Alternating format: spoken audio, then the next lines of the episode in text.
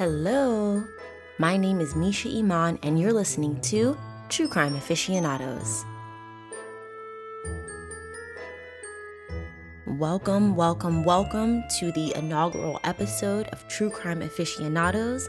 Thank you so much for joining me, Misha Iman, your lovely host, down this wild ride that is Ted Bundy.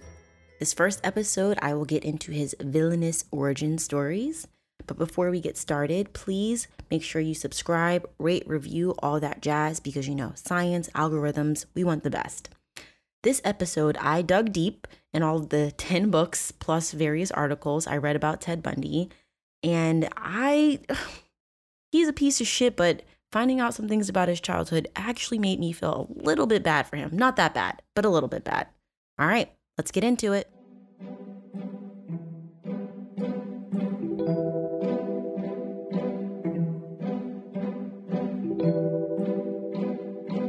Mother, Louise, was the eldest of three daughters. She was described as being prim, modest, and at the time was a department store clerk. She had been president of the young people's group at church right up until her pregnancy was discovered. She was shunned, asked to leave, and made to feel she should never return. Having an illegitimate child in 1946 was a disgrace to his mother and, of course, a humiliation to his family because 1946, religion. His mother had to go out of state to have her first child. At the time, an abortion out of the question. Louise herself maintains to this day that she didn't suffer from a sense of shame within her family or anyone else. She claimed, I had no problems whatsoever with anyone. You will learn Louise Bundy is delusional as fuck. However, there is evidence that she was made to feel deep shame and had ample motivation to really hate this unborn child she didn't even want. According to records, Louise was seven months pregnant and completely alone when she arrived on the doorstep of the Elizabeth Lund Home for Unwed Mothers in 1946. Neither her parents nor siblings accompanied her. Rather, the local minister's wife made the trip with her, dropped her off at the doorstep, and left. Also, a home for unwed mothers if you hate women, just say so. Like a home for unwed mothers because God forbid a woman wants to have a child without being married to a man. What will we do? His mom spent 63 days at this home. Bundy's Aunt Julia, who was 15 at the time, says she wasn't told a single word when her sister became pregnant. She doesn't even remember her sister having a date, let alone fucking. She does remember faint whispers in the night and watching her sister pack a bag and leave. She said, To be in a family like ours, I have to face my father? Which, T, because my dad don't play that. Not once when he lived in that house for three years was his illegitimacy ever discussed. Ever. Not once, not with anyone, ever. After his birth in November of 1946, Ted was left by his mother at this home for unwed mothers for three months. Louise traveled back to Philly, where she and her family really got into it as to whether or not she should keep this baby or give him up for adoption. Eventually, Louise says it was her dad that actually convinced her to keep Ted and not give him up. So, again, after three months, three months of trying to decide, which that's a long time to, to decide, she dragged her heels, went back to Vermont, picked up her baby, and brought him back home. When Ted was asked by Dr. Carlisle, a psychologist, about his youth, he said he moved to Philadelphia from Vermont, purposefully omitting that he was born in this home for unwed mothers. When investigators preparing for a 1987 competency hearing for Ted requested information about Ted from the home for unwed mothers, an incomplete report was sent. What remains missing to this day is a mystery. The home said it had to delete material because Mrs. Bundy wouldn't sign the release. Girl, what are you hiding? When Louise returned to Philadelphia, she also went back to the church group. She said, Fuck you hoes, I had my baby, my waist is still snatched, and I'm back. Which work. I don't know if she ever got her position as president back, but she sure as hell went back. Of his mother, Ted said, My mother was involved in activities in school, and she was at the top of her class. She was intelligent, active, and outgoing. She was on the yearbook staff. She became pregnant with me shortly after graduation. She could have gone to college, but she didn't have a scholarship. Psychiatrist Dr. Dorothy Lewis says despite the public displays of affection between Mrs. Bundy and her son, such as her saying, You'll always be my precious son, and him saying, I love you, mom, that their relationship was so superficial. Many of Ted's last thoughts and words before he was executed were about his deep confusion and anger toward his mother. To the very end, Ted wanted to understand why he had so much rage he would say, Well, it doesn't matter what went on between me and my mother then because we've patched it up now. At the same time, he did feel that his rage toward his mother was very, very important. Nonetheless, even though he struggled to the very end to protect his family image, he could not help but talk intensely about how he felt unloved by his mother. During Mrs. Bundy's interview with Myra MacPherson, for her amazing article in Vanity Fair titled The Roots of Evil. Please go check it out. Myra writes After hours of the most rosy portrayal of her life with Ted, Louise Bundy's face is blank as she talks about her decision to keep her baby. Surprisingly, a bitter edge shows through. Hindsight is great, she says. You can look back and think, well, maybe I shouldn't have done it. The sigh escapes. But there's no point in going over that. What is, is. When asked, wouldn't she have felt awful giving Ted up for adoption? Louise Bundy's answer is one word probably. I know Mimi, she's the fucking absolute worst. Ted Bundy's father was rumored to be a man by the name of Jack Worthington, who had flown in from the Second World War. Ted said he never knew of his father, but he had a strong curiosity about him. Louise's story has always been that in 1946, fresh out of high school, she worked as a clerk at an insurance company where she met Ted's father through a friend at work. Conveniently, she doesn't remember this friend's name, of course. Ted's father gave her his name as Jack Worthington. He is described as being a suave veteran of the recent war and a graduate of the University of Pennsylvania. He hinted to Louise of old money. She claims to have met him, and within weeks, he hit it, quit it, and dipped. Louise, however, says that when she called the university, she was told no one had ever enrolled under the name he'd given her. Also, if his mom, as she claims, got pregnant immediately after high school and then gave birth to Ted Bundy that same year, in November, typically people graduate high school, what, May, June, November? That does not equal nine months. He wasn't a preemie. Sis is lying. One relative says a strong claim was that his father was an older, married member of the church, which would explain why they kicked her the fuck out. And Louise succumbed to him at a one time only moment at a religious retreat. Whoever he was, no family member believes that he was this phantom figure Louise claims wandered briefly in and out of her life. In the Cowell home, his Aunt Julia said that Ted's real father was never mentioned, literally never. At the time, Aunt Julia was 12 years old when Ted was brought back to live with them. She remembers Ted as being a sweet, darling boy, and like many in the family, has tried to figure out what the fuck happened. I felt it was crucial all along that Ted need to know who his father was. Louise, however, covered it up and blocked it out. He was very much like my father, wanting to put forth only the good. Great Aunt Virginia Bristol, who's a fucking homie, recalls the year Ted was born. When I heard Louise was not home, I knew things weren't right. Next thing I heard was that Sam and Eleanor had adopted a boy. I was smart enough to know damn well they weren't adopting this baby no adoption agency would give them one. Eleanor wasn't well enough to take care of a baby. I knew it had to be Louise's baby. But they wanted to cover it up. All we ever got were evasions. I had a very secretive brother. Ted's grandfather, Samuel Cowell, was known to have a difficult disposition, to say the least. Family members have long been puzzled as to why this explosive individual didn't, as one put it, take off after the guy. However, it was not a subject to be raised around Ted's grandfather. When a family member once asked him about Ted's paternity, his grandfather became enraged and apparently acted like a madman. He was wild. He was furious, the relative said. So many undisclosed mysteries about Ted's father has given rise to a much darker secret. It's bananas. Way worse than being illegitimate. I know Jon Snow is somewhere crying about that.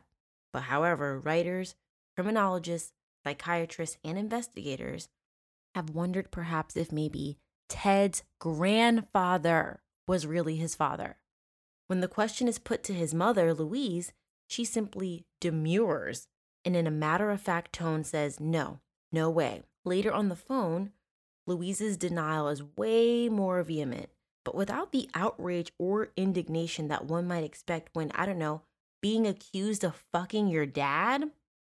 Louise says, Oh my goodness, that's totally out of the question. It's theorized that one reason for Mrs. Bundy's lack of surprise is that she's heard the question before, because apparently it's been asked of not only her, but other relatives, because people really believe that that might be Ted's true father, which is fucking wild. Wild. One relative says, When Dr. Lewis raised that question with me, I thought, well, I don't believe it, but anything is possible. But you know, it's cruel to raise it now.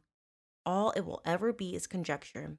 Louise is the only person who knows who his father is, and she's never told. I really believe whatever happened is so blocked out in her mind that we will never know. And that relative was fucking right. Also, the relative to say anything is possible, no, incest should not be possible. That is a hill I will gladly fucking die on. No, no. Once Louise was finally strong armed into keeping Ted, she moved back home to Philadelphia. The Cowells, which is Louise's maiden name, were comprised of a large but loosely knit clan of intelligent, hardworking people. Up until Ted Bundy, they hadn't produced so much as a jaywalker. Ted said he initially lived in a large house with his mother, grandparents, and aunts, and that he received a lot of attention from his two teenage aunts. He said, they were like my sisters when I was a little kid. They fussed over me. My grandparents doted over me because I was their first grandchild. Dr. Al Carlisle, a psychologist charged with writing the 1976 Psychological Assessment of Ted Bundy, which is such a good read, says this was an interesting statement. He didn't say anything about attention or care he received from his mother. The attention came from his aunts. During his appeals process in 1986, a series of tests were conducted by Dr. Dorothy Lewis, which concluded Ted lacks any core experience of care and nurture or any emotional sustenance. Severe rejection experiences have seriously warped his personality development and led to a deep denial or repression of any basic needs for affection. Severe early deprivation has led to a poor ability to relate to or understand people. Of course, Ted's mother has some shit to say about Dr. Lewis's findings. Dr. Lewis fancies herself an authority on this, but she's not. She she actually is. She has a degree in this, but go off. She says, "This business about violence in Ted's childhood is a figment of the good doctor's imagination. The truth is stretched way out of shape. Dr. Lewis stands by her report, which work, and says that it's not uncommon for families to conceal material that would embarrass them. Unfortunately, the condemned inmate, Ted Bundy in this situation, often participates in this collusion because the family, as dysfunctional as it is, is all that he has. Although Louise Bundy paints Ted as the model son whose favorite book was Treasure Island and believed in Santa Claus, hated vegetables, and sometimes even believed there were monsters in his closet. Okay. Dr. Lewis, in discussing her final hours with Ted, revealed he really talked about how very, very early he had a fascination with stories of murder and murderers and death. At that early time, the fascination was not with pornography, as he said later in life. It fused later with pornography. Swiss psychoanalyst Alice Miller, an expert on violence, explains that the roots of adult violent behavior can be found in a level of parental cruelty that's invisible to the untrained eye.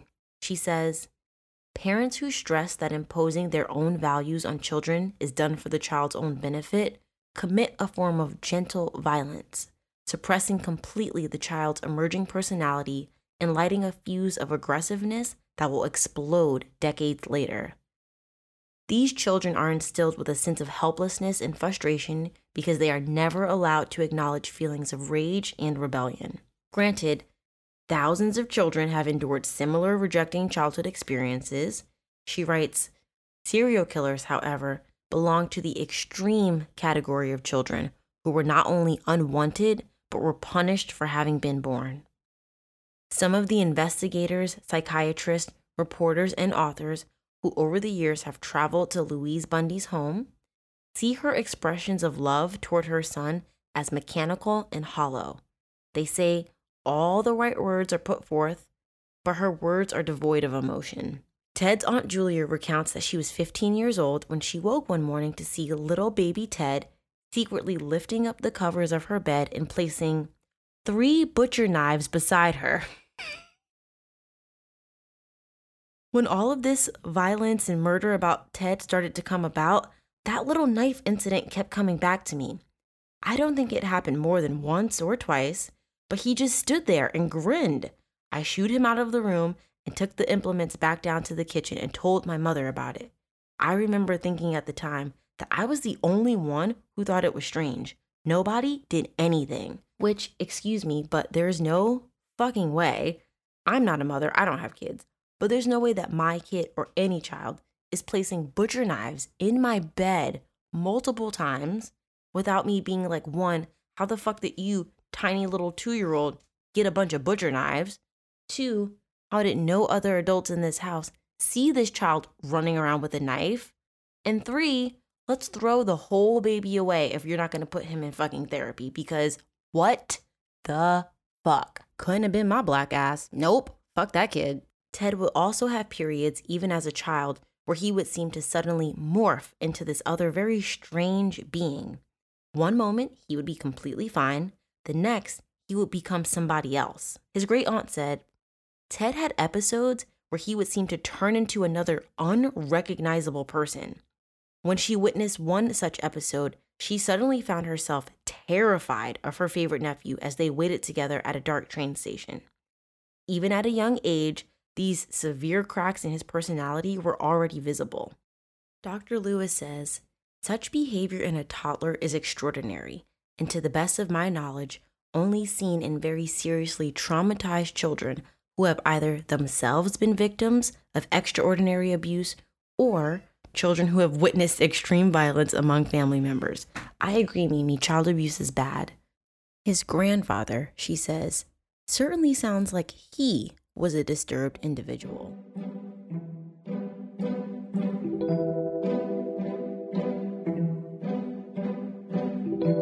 It was rumored that Ted's grandfather, Samuel Cowell, was a very violent man whose fits of anger could escalate into him beating the shit out of someone.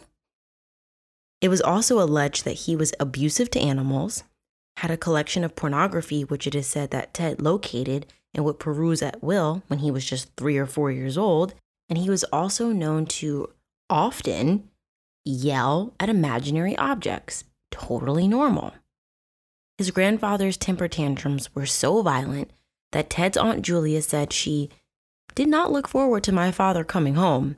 The shouting was always just around the corner.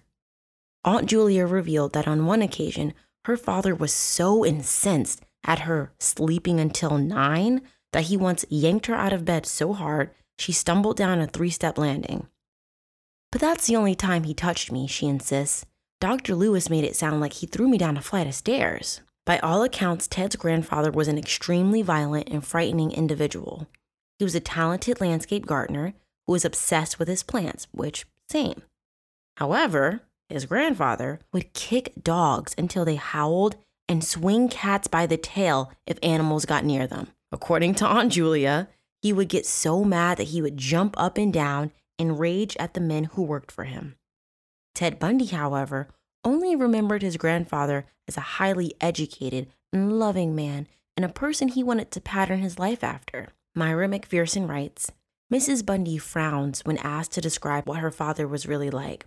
Well, she admits, he could get awfully mad and yell out. I mean, you could hear him from here down to the corner. He had a bad temper, but it wasn't. She pauses. It wasn't anything. Her voice trails off. He was never violent with anyone. It is then that Mrs. Bundy reveals one key fact hidden for more than a decade of intense speculation over Ted Bundy's background. My dad did beat up on my mother once in a while. I doubt if my mother ever got a chance to express her opinions about anything. Eleanor Cowell, Ted's grandmother, in addition to being a victim of domestic violence at the hands of her piece of shit husband, was repeatedly taken to hospitals for shock treatments for depression. Again, if you hate women, just fucking say so. Her fears grew until she refused to leave the house, ultimately becoming a victim of agoraphobia and being locked in the house with her domestic abuser. Great. Ted's great aunt Virginia Bristol, Sam Cowell's feisty, articulate 80 year old sister, told Dr. Lewis Sam Cowell's own brothers feared him and that I always thought he was crazy. According to one of Ted's cousins, his grandfather, a deacon at the church, hid pornography, which Ted and his cousins would pore over as toddlers in the greenhouse. Other relatives say, in addition to all of those other winning qualities, that he was a bigot, he hated black people, Italians, and Catholics. Again, this was Ted Bundy's role model. Apparently, Grandfather Cowell's rage was never leveled at Bundy.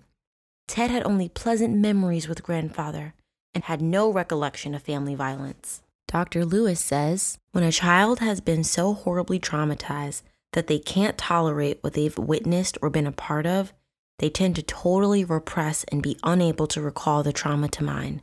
And I suspect that this is what happened with Ted Bundy. Ted's grandfather died while he was in prison, and for years, Louise and her siblings hid newspaper stories about Ted's serial killing from his grandfather. In all of that time, Louise never once discussed Ted's murders with her father. I'm not sure how much he knew when he died, says Louise. Just before his fourth birthday in 1951, Ted and his mother left Philadelphia to join her uncle Jack Cowell, his wife Aunt Eleanor, and son John in Tacoma, Washington. Ted told the writers of The Only Living Witness, Stephen Michaud and Hugh Aynesworth, that the move upset him. Regardless of the reason for the move, Ted said it was possibly for mother to start over again. Both mother and grandfather were strong minded people, which what the fuck does that mean? Louise didn't want Ted subjected to ridicule because he shared the same last name as his great uncle and his mother.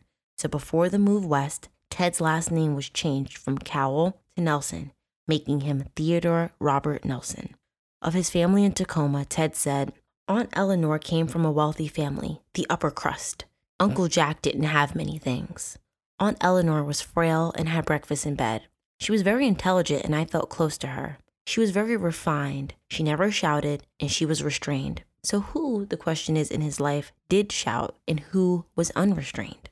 His uncle Jack Cowell was only a few years older than his niece Louise. He was a music professor at Tacoma's College of Puget Sound. Ted considered him to be a man of both accomplishment and refinement and was drawn to his Uncle Jack's gleaming dark piano, the classical music that filled the house, and his uncle's air of cultivation. Early in life, Ted decided to pattern himself after his sophisticated Uncle Jack. Louise took Ted away from his grandfather, the only father figure he ever really knew. Dr. Lewis says, You do have to wonder about the separation from his grandfather. Ted went away with a very angry, very rejecting, cold woman who didn't really want him and who took him away from the one person who was really warm to him. Apparently, the rejection of his mother was so deep that as a young adult, Ted once asked his great uncle Jack to adopt him. Can you imagine doing that to a mother? says Aunt Julia. When I heard that, I knew something was terribly, terribly wrong. In downtown Tacoma, his mother got a job as a secretary at the Council of Churches office, though Jesus ain't help her when she got pregnant. Sorry. Anyway. she was introduced to a man named John Culpepper Bundy, a cook at a veterans hospital. They fell in love and were married later that year. After the marriage, John Bundy adopted Ted, and his name changed for the last time to Theodore Robert Bundy. His mother and John went on to have more kids a daughter, Linda, born in 52, a son, Glenn, born in 54, Sandra, born in 56, and lastly, Richard, born in 61. Ted didn't know where babies came from or how they were made, but he knew they had something to do with Johnny. He believed throughout his entire life that his mother suffered a great deal at his sister Linda's birth. However, according to his mother, this pregnancy was completely uneventful. The question is, who's lying? Because both of these hoes are fucking liars. As other children came into the home, Ted was in the difficult position of being the oldest child, yet a stepson. He lost the emotional contact with his grandparents and was now required to share his mother with his stepfather and younger half siblings.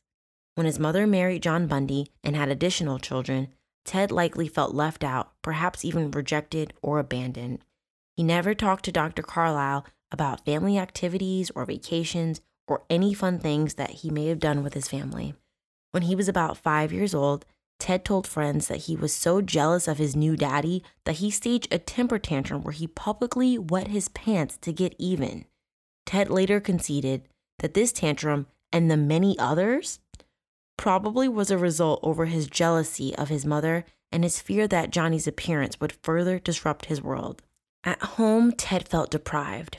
He was jealous of his cousin John, that's Uncle Jack's son, and despised his own family's humble station in life. Ted revealed during his interviews for The Only Living Witness that he was mortified by the cars that his stepfather drove. He recalled being humiliated to be seen in them. From the time he could first walk and talk, Ted Bundy was superficial as fuck. He always pulled his mother to the most expensive racks in the clothing stores. However, she could never afford them. This preoccupation with material possessions would stay with him and only intensify. From a very young age, he was deeply, deeply materialistic. Ted would outgrow his initial distaste for his new home in Washington. However, he never got over the arrogant disdain for anything he regarded as common. Speaking of common, Ted did not think highly of his stepfather. He thought John Bundy was common. Johnny's drawl made him seem a little slow. He was unlettered, and his perspectives in life were those of a modest southern country boy. A childhood friend of Ted named Terry Storwick said, Ted would often spar verbally with his stepfather and quickly get the best of him. Storwick witnessed Johnny taking a swing at Ted one day because of these verbal assaults.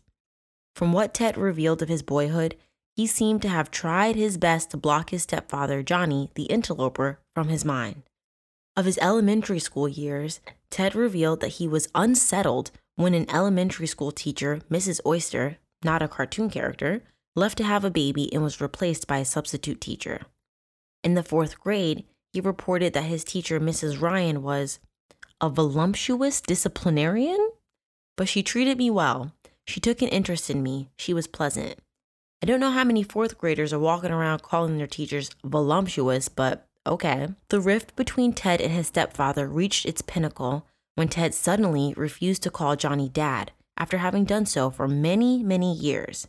He began calling Johnny father, and then finally John. Childhood friend Terry says, You know, Ted was way ahead of Johnny when it came to intellectual things.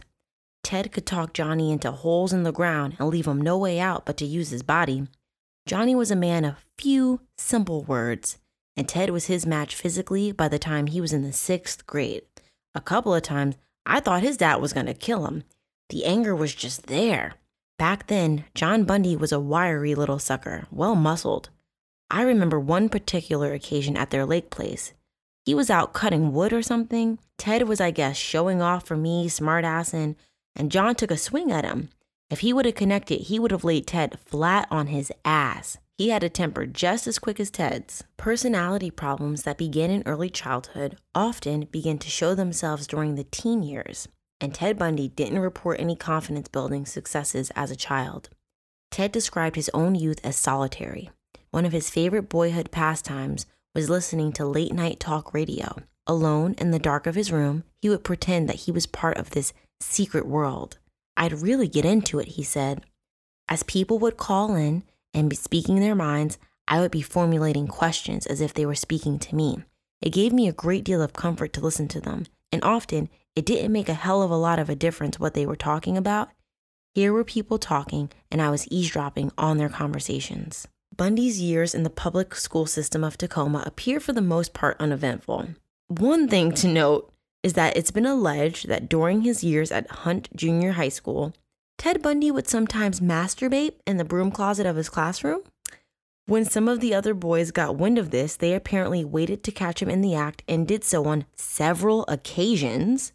They would then toss cups of cold water on him after the door was thrown open, followed by, of course, unrelenting teasing. When asked about this, Ted Bundy, of course, denies such a thing ever happened because why would you admit that? My thing is, why would you do it in the first place in the closet of the classroom and then do it so many times that you keep getting caught? That's fucking wild. Was his mother ever called? Questions, questions, questions. So many questions. If anyone has any answers, please email me because the questions are here. In junior high, he ran for student body vice president and lost. This chipped away at his already fragile confidence and apparently he was never able to run for any elected office again, even though he did help others in high school run. With an athletic build and a love for skiing during the winter, Ted naturally sought out sports. He was apparently very good at track, taking third once in hurdles, and played football for a time as well. He failed, however, to make the basketball team as he was considered to be too small. Ted Bundy had a paper route where he delivered the Tacoma News Tribune. He also cut yards with three other boys an adventure he would later call having a lawn cutting company, which, sure, Jan. Unsurprisingly, Ted was also a petty thief from a very young age. In his family, with all them damn kids, money was often tight, but he would learn to steal what he needed, including much of the ski equipment he used on his frequent weekend excursions. Ted had a short fuse that got him into boyhood scrapes. At Boy Scout camp, he shoved a plate into another scout's face for having taken a hatchet to a small tree, which worked, don't cut down trees. On another scout outing, he tangled with a kid named John Moon, where Ted hit him over the head with a stick. Terry remembers it was a very deliberate attack on another person. The way John Moon described it, he was attacked from behind. Storwick continued. It was really easy to see when Ted got mad. His eyes turned just about black. I suppose that sounds like something out of a cheap novel, but you could see it. He had blue eyes that were kind of flecked with darker colors. When he got hot, they seemed to get less blue and darker. It didn't have to be a physical affront either. Someone would say something and you could just see it in his face. The dark flecks seemed to expand. Okay, for my cat owners out there, do you guys also see this in your cats when you're playing with them and they get those crazy zoomy eyes? You know what I mean? Is he is he in like legit predator fucking mode? Scary, scary. What would you do if you saw a human do that? I would run the fuck away. Demon, demon, possessed. Any fucking way. By the time Ted Bundy was a preteen, he was obsessed with, will you guess it? Probably not. Detective magazines and their gory pictures of sexually assaulted bodies. Why the fuck were these available for public consumption? I don't know, but he was obsessed with them. It was around that time that Ted Bundy also became a peeping fucking Tom. And then a downhill reclusive spiral lasted all the way throughout high school. His mother can't really believe that Bundy was the voyeur he admits to being. She just can't imagine how he got out of the house. All she ever saw of pornography were a couple of Playboys under the bed. She said, He never gave us any trouble at all. We didn't send our children to church, we went with them. Ted always had lots of buddies. I mean, sure, die on the hill of the church, Louise, because they have such a good reputation of being on the right side of sexual assault. Go off, fucking asshole. She's the fucking worst. Bundy said many times that in adolescence, he suffered from an extreme loss of self esteem and deep insecurities, and that he had very few dates. Were there any signs of this? Mrs. Bundy's voice takes on her characteristic tone of be- bewilderment. No, not at all. From the time he was born, Ted had just as much love as anyone. We just can't ever imagine what ever happened. From Ted and other sources, Dr. Carlisle learned that there were no indications of physical or sexual abuse in the home. However, if you go down some deep Reddit holes, which might also be some creepy pasta shit, there are some rumors and theories that maybe Ted was sexually assaulted by his grandfather in the greenhouse, which, if his grandfather, you know, potentially sexually assaulted his own daughter, why would Ted be off limits? Who fucking knows? Fucking horrible either way. Who knows? When asked by Dr. Carlisle what his personality was like in junior high, Ted said, It's hard to say. I had a lot of friends, but I became less dependent on friends, and I was more of an individualist. I was interested in things that were going on around the country.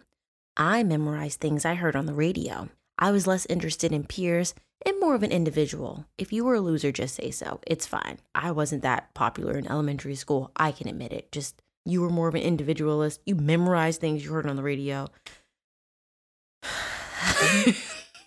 okay, go off.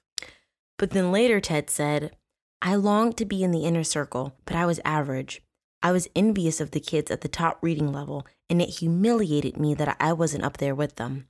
I dated some girls in junior high, and I went to parties with the socially adept. This is interesting because he just said that he was less interested in social activities because he was an individual and memorized shit on the radio. And then here he says that he went to parties with the socially adept, which, what the fuck is that? Did he not consider himself to be a part of this socially adept crowd? Probably not. He was also jerking it in a coat closet in a classroom, so go off, Ted. It is important to note how strongly Ted Bundy was affected when his biological father abandoned him. In his 1976 pre sentence investigation report, Dr. Al Carlisle writes It is of interest that the defendant displayed marked signs of hostility when asked about his early childhood. Specifically, when he was asked about his where father's whereabouts, his face became quite contorted and reddened, and he paused momentarily. He then gained composure and replied rather succinctly you might say that he left my mother and me and never rejoined the family. Louise Bundy tersely admits that Ted was never told anything about his biological father. John Bundy was always daddy. Ted never had to ask about the, she struggles for the word, the other man, because he never heard about him or had seen him or anything. In our neighborhood, there were no other children his age. He didn't know any differently. When I lived with the folks, it was this is granddad, this is grandmother, and this is mother. Did it ever bother Ted? Louise's face is a mask. Not that I know of. It wasn't something we ever talked about. In one of the many versions of how Ted found out he was illegitimate, Ted told Dr. Carlisle that he found his birth certificate when he was 13 and the father was marked unknown. He apparently shrugged and said, I had had a sixth sense. I didn't feel nauseous or tearful. Dr. Carlisle, however, wonders if Ted said the quiet part out loud and if the words nauseous and tearful might actually reflect his feelings because that's specific as fuck. Another story was that one day he was having an argument with his cousin John about who was going to have the best chance of success in the future. His cousin reportedly said that he was going to a university in Europe and have an expensive car to drive around in. Ted said he was going to do the same. The argument heated up, at which time his cousin told Ted he wouldn't be able to do those things because he was illegitimate. This came as a complete shock to Ted, who began crying and yelling that it wasn't true. John was like, I have some fucking receipts, bitch. Took him to where the family documents were and showed Ted his birth certificate. It said the father was unknown, which also, damn. That's savage. Savage fucking cousin was like, oh, you wanna go, bitch? Here's some fucking receipts. You ain't shit. my God, that would hurt my feelings too. Ted Bundy's longtime girlfriend, Liz Kendall, confirms this account in her memoir, The Phantom Prince My Life with Ted Bundy, which w- was an interesting read. We'll get into it later. she said, shaking with nervousness, he told me that he was illegitimate. It had come as a terrible shock. A cousin had been teasing him about it, and Ted had refused to believe it. The cousin had taken Ted up to the attic and shown him proof, his birth certificate. Ted was upset by his cousin's cruelty and furious with his mother because she had left him unprepared for humiliation at the hands of his cousin. She never even had the decency to tell me herself, he said bitterly. He asked if I thought I should confront his mother about it. I told him no. I could sympathize with her. She had made a mistake when she was young, as had I, but had overcome it and had gone on to make a life for herself. It couldn't have been easy that many years ago, harder, I was sure, than it was for me when I was pregnant with my daughter Molly. I'm sure it's a source of a lot of pain for her, I said, and that's probably why she didn't talk about it. It's not important anymore. What's important is that you've got a lot going for you. I love you because you're wonderful. Which, Fuck off. That's not cool. Her partner revealed to her trauma, like intense trauma. Hey, I'm actually illegitimate. It bothers me. I found out in a really traumatic way.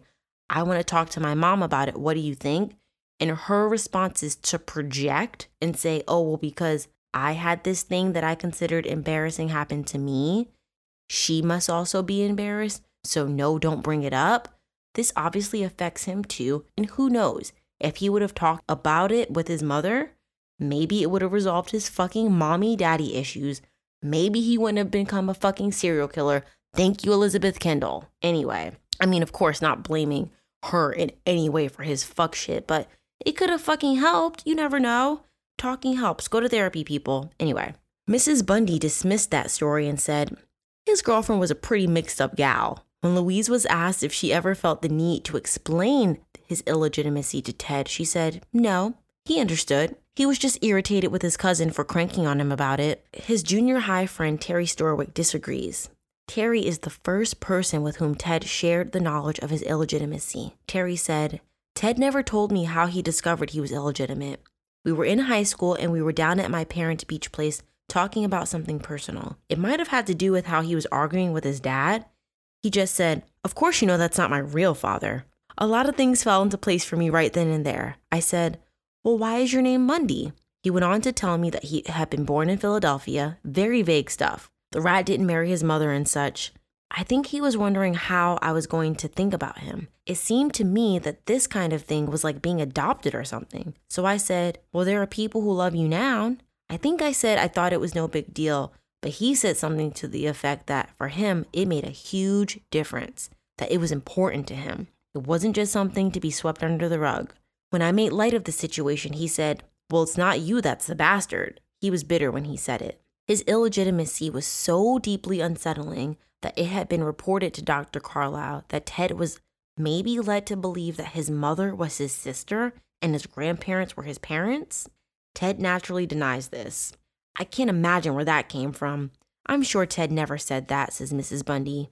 Then, with satisfaction, it must be a made up tale. Family members do report remembering Ted calling Louise mommy when he was three years old. On August 31st, 1961, eight year old Anne Marie Burr went missing. Anne Marie and her little sister Mary slept upstairs. That evening, in the middle of the night, Anne Marie's little sister woke up crying. Anne took her sister down to her parents' room, and after consoling her, their mother Beverly told Anne to lead her little sister back to bed, and the children went back to sleep. When Mrs. Burr woke the next morning at 5 a.m., she stepped into the hallway and saw a horrifying scene. Both the front room window and the front door were wide open. The family quickly realized that Anne Marie was missing. They called the police and searches began for Anne Marie. The next day, the police investigation was in full swing. A hundred soldiers from the nearby Fort Lewis, 50 Washington State National Guardsmen, along with police and civilians, began searching for Anne Marie. It was a city wide search. To this day, she has never been found, dead or alive. It is thought that whoever kidnapped Anne Marie quietly entered the house through the unlocked living room window. Please go lock your doors and windows. The Burr family dog made little or no noise that night, and it appears that Anne Marie was simply woken up and led out of the house through the front door. The only direct evidence the investigators would find was a shoe print in the muddy grass next to an overturned bench, which was below the unlocked living room window. There were no fingerprints other than those belonging to the family found at the crime scene. After several months, the trail went cold.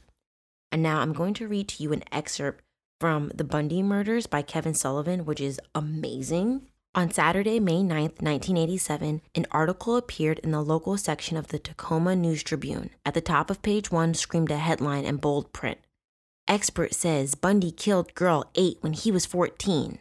Theodore Robert Bundy, who had now been on death row in Florida since the late 1970s, had by this time made numerous references to murders he had committed, but only in the third person. Following this same pattern, in an interview with Dr. Ronald Holmes, he made statements indicating he was, in fact, responsible for Anne Marie Burr's disappearance. The following is taken directly from that May 1987 article. Bundy talked of a person involved in a series of murders in Washington near Lake Sammamish State Park. I then asked him if it would be reasonable to assume that this other person may have had earlier victims. He said, well, this other person we're talking about may have started much earlier. After making the obvious connection between himself, the Lake Sammamish case, and the killer of Anne Marie Burr, Bundy posits that perhaps this person's first murder may have involved a female as young as eight or nine. Later in the interview, Bundy explains how this other person could have abducted Anne Marie and begins reciting certain facts which are accurate to the case. True, Bundy could have learned these things many years earlier after reading about the events in the newspaper, but he also may have known them from having firsthand knowledge of the crime because he fucking did it. Ted Bundy lived about two miles from the Burr family. His uncle also lived close to where Anne Marie Burr had piano lessons, and because he spent some time with his uncle, it's at least possible he could have seen her, maybe even spoken to her. It's also known that as an adult, prior to being obsessed with murder, he was a peeping Tom, so prowling around Anne Marie Burr's house at night wouldn't have been out of the question. At the time of Anne Marie's disappearance, Ted was 14 years old and he had a newspaper route that likely allowed him to ride his bike right past her house. Her disappearance triggered a massive citywide search to find her or her body. Some believe that Ted Bundy may have kidnapped and killed Anne Marie. When asked by Dr. Carlisle about the disappearance of Anne Marie, Ted Bundy said, Well, I didn't know anything about it. I was so involved in my school activities, I didn't pay much attention to it. Dr. Carlisle said, It didn't make any sense that Ted wasn't aware of it since it was in the papers and undoubtedly the talk around the dinner tables, at school, in and out of classrooms every day for weeks. Ted Bundy, however, dismissed any discussion about Anne Marie's disappearance by claiming he just didn't pay attention to it. However, it's impossible that he didn't pay attention to the story. Dick Larsen, an associate editor of the Seattle Times, told me the entire town was up in arms about it. Dick said an event of that magnitude hadn't taken place in the town for years. Ted telling me he paid no attention to this raises serious red flags in my mind regarding the things he didn't want to tell me. Also, as someone who had a newspaper route, her missing photo was all over those newspapers that he delivered. So he fucking saw it and he knew about it. He's lying. He did it. He's a fucking creep. By the time Ted Bundy entered Wilson High School, he was considered to be the quintessential loner. Might have had something to do with him jerking it in the closet, but okay. At some point, his emotional growth just simply stopped. He would later speak of feeling left behind. Ted became very skilled at wearing what Dr. Hervey Cleckley called a mask of sanity, a condition prevalent in psychopaths, both violent and nonviolent. The psychopath does not have a conscience and so does not react to situations in the same way as those who do possess a conscience. The guilt, shame, or remorse felt by the majority of humans when they've done something wrong is simply not a part of their lives. They can't relate to such baggage. To the psychopath, to be concerned about such things is pure foolishness, laughable, and a complete waste of time. This is why psychopaths in professions which require them to lie to their customers on a daily basis tend to be very successful. They may never commit murder, but they'll never lose a wink of sleep over defrauding people. If you can say anything you want and do anything you want without any internal controls being placed upon you, every day becomes a no holds bar kind of adventure. Everything is yours for the taking. You'll be relatively unnoticed by others in your society.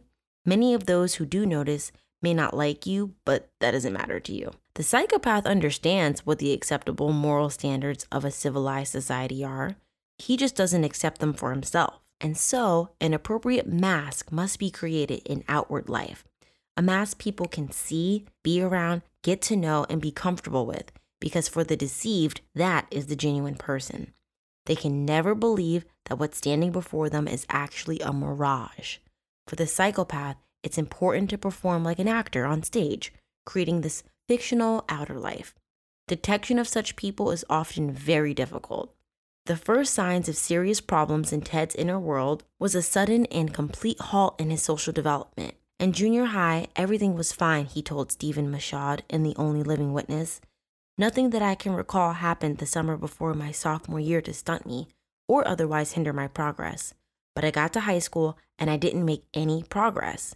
He sounded genuinely perplexed. How can I say it? I'm at a loss to describe it even now. Maybe I didn't have the role models at home that could have aided me in school. Everyone else just seemed to move on and I didn't. I don't know why, and I don't know if there's an explanation. Maybe it's something that was programmed by some kind of genetic thing? In my early schooling, there seemed to be no problem in learning what the appropriate social behaviors were. It just seemed like I hit a wall when I got to high school. As Bundy matured physically, he developed into a well coordinated athlete and a handsome young man. Yet the mental maturity was not there and would never come. Literally a man child. Ted was extremely self conscious. He considered himself too skinny to compete with the bigger boys. He said, I attempted to get on the basketball team and a couple of other basketball teams, and I failed. It was terribly traumatic for me.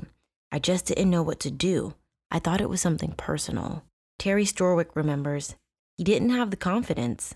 He could have been a really strong influence on a lot of people if he had the self confidence to go along with that intellect. It seemed to me that he was just tongue tied in social situations. It didn't have to be girls. Meeting new friends or meeting people from another school was a difficult thing for him to do. We'd be standing in the hallway, and someone would come up to me and say, Hey, Terry, we're going to have a party Friday. Can you come over? Ted would be standing right there and he wouldn't be asked. It wasn't that he was singled out for ridicule, but you have to remember that Ted was a very sensitive person, very sensitive. Which, I mean, if I was that person, I too would not invite the fucking weirdo kid who was jerking off in the coat closet to my house. Ted felt at ease in only two environments the ski slopes and the classroom. I spoke up in class, he explained. It's a formalized setting and the ground rules are fairly strict. Your performance is measured by different rules than what happens when everybody is peeling off into little cliques down the hallway. Ted Bundy had a single date throughout his three years of high school.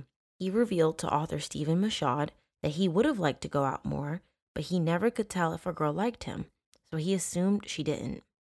I'm particularly dense or insensitive, not knowing when a woman's interested, he explained. I mean, I've been described as handsome and all this shit or attractive, but I don't believe it. It's a built in insecurity. I don't believe I'm attractive. Sex confused him. When his friends talked about girls and what they were doing with them, or wished they were doing with them, or lied about what they were doing with them, Ted listened without understanding. He said, I had trouble grasping any of it. It kind of went over my head. Ted explored his sexuality by peeping down from his room into his neighbor's bathroom. Normal to fit in and produce this air of sophistication. Ted saw nothing wrong with shoplifting those things that his stepfather, John Bundy, couldn't buy with his cook's salary. Ski equipment, home furnishings, you name it, he stole it. His mother says he thought they were just gifts from the department store where he worked. As a teenager, Bundy was caught trying to steal a car, but was let off with a warning. Screams, screams, screams, and Black Lives Matter. Anyway, during his senior year and possibly even in his junior year, he went skiing with his friends on the weekend. He devised a way to forge counterfeit ski tickets so he and his friends would be able to save money when they were skiing. He would bleach off letters from the old tickets and then use a rubber stamp and colored stamp pads to create new tickets. Skiing with his friends was exceptionally good for him because it allowed Ted to be one of the guys. Dr. Carlisle learned later that unfortunately, this was also a traumatic experience for Ted because after a day on the slopes, his friends went to dances while Ted went back home. Not sure what stopped him from going to the dances, maybe a lack of confidence, but he didn't go. Ted's primary objective from his teen years onward was the perfection and maintenance of a credible public persona, his mask of sanity. Lacking true adult emotions, he had to put on a look of normalcy. He underwent a process of mock socialization, like an alien life form acquiring appropriate behavior through mimicry and artifice.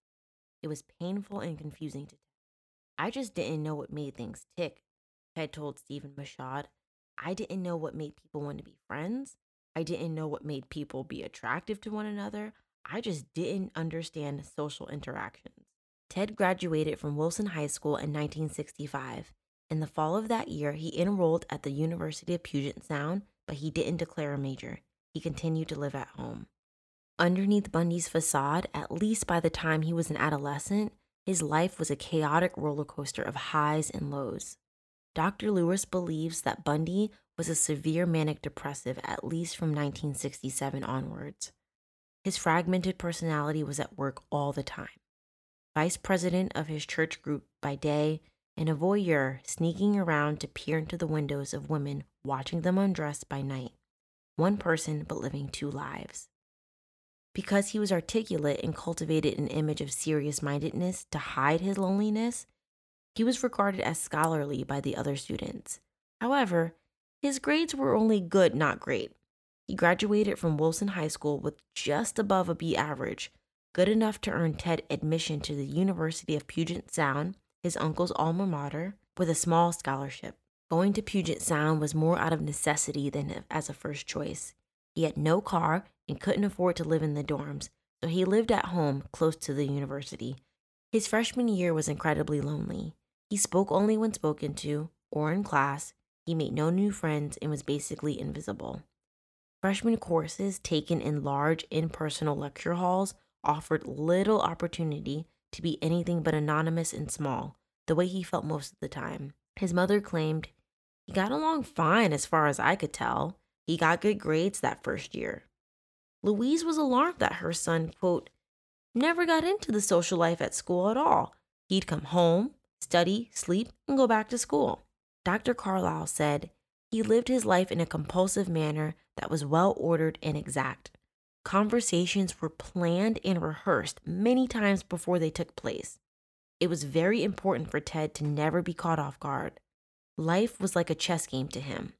He was always mentally two moves ahead of his opponent, so no matter what move was made, he always had several suitable counter reactions that could assure him success.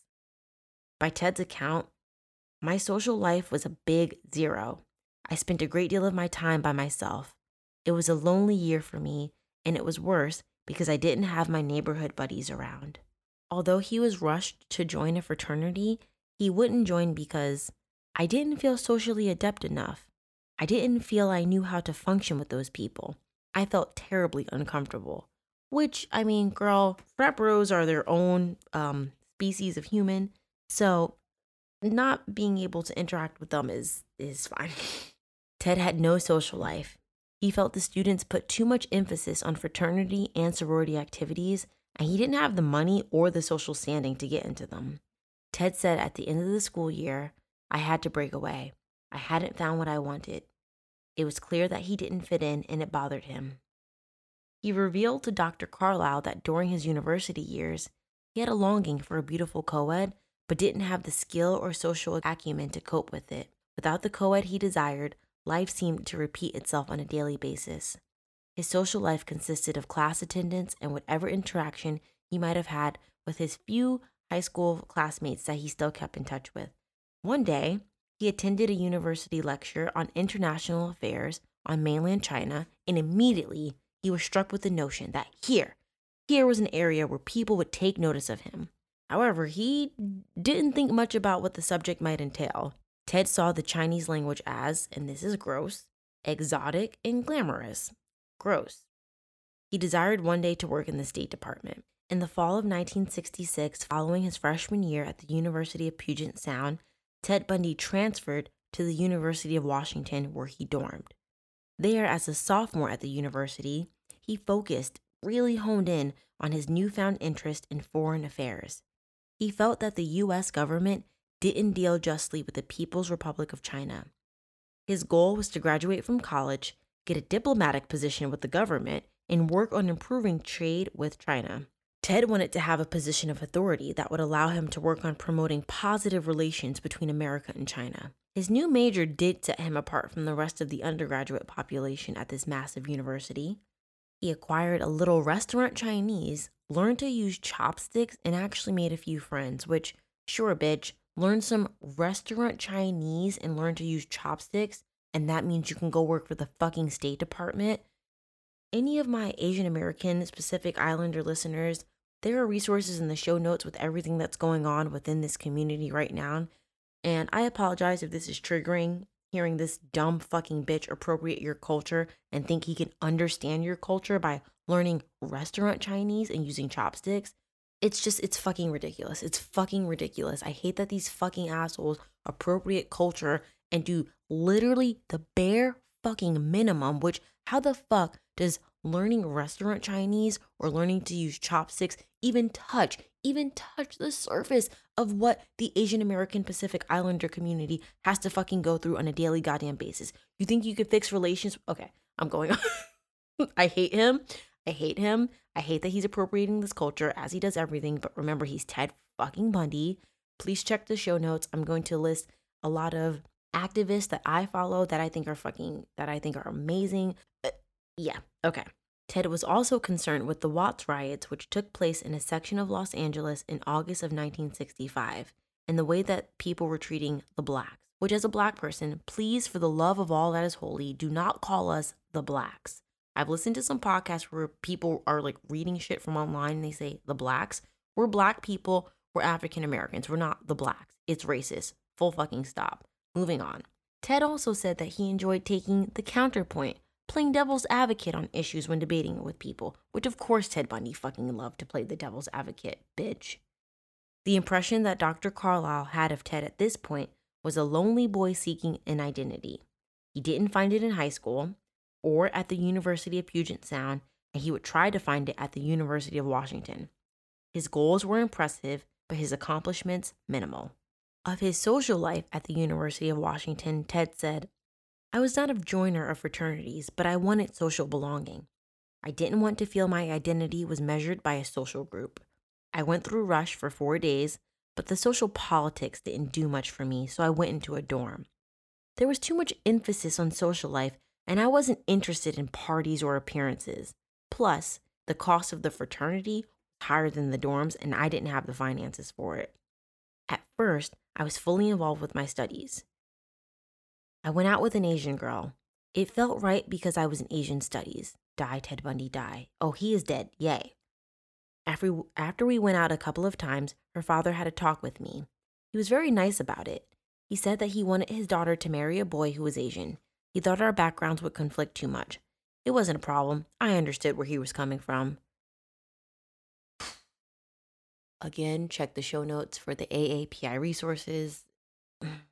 I'm just gonna move on. I'm just gonna move on. He's the worst. It would be at the University of Washington that Ted Bundy would encounter the co ed of his dreams. Her name was Diane Edwards. In other books, she's been named Stephanie Brooks, Marjorie, or Carla. She was beautiful, polished, and from a well-to-do family in San Francisco. She was also a little a little older than Ted and expected to graduate in the spring of 1968. She was everything he ever wanted or thought he wanted out of life. Diane was from a class into which Ted had previously enjoyed only an upward glimpse. She was, in short, everything that Ted Bundy was not and wished to become.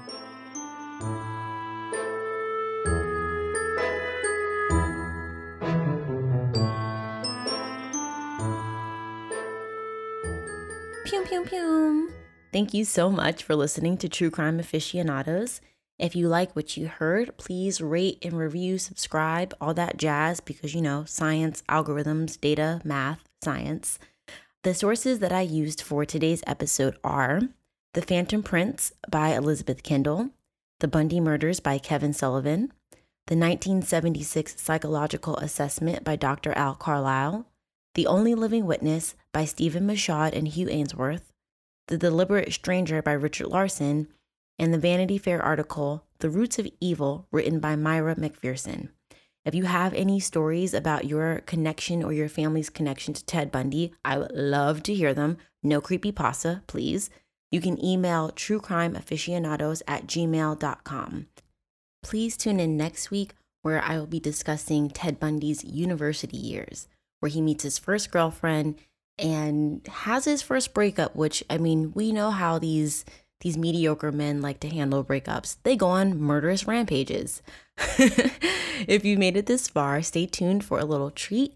There are some wonderfully delicious purrs by my kitten Mimi, who crawled onto my lap and fell asleep while I was editing. All right, see you next week. Thanks. Bye.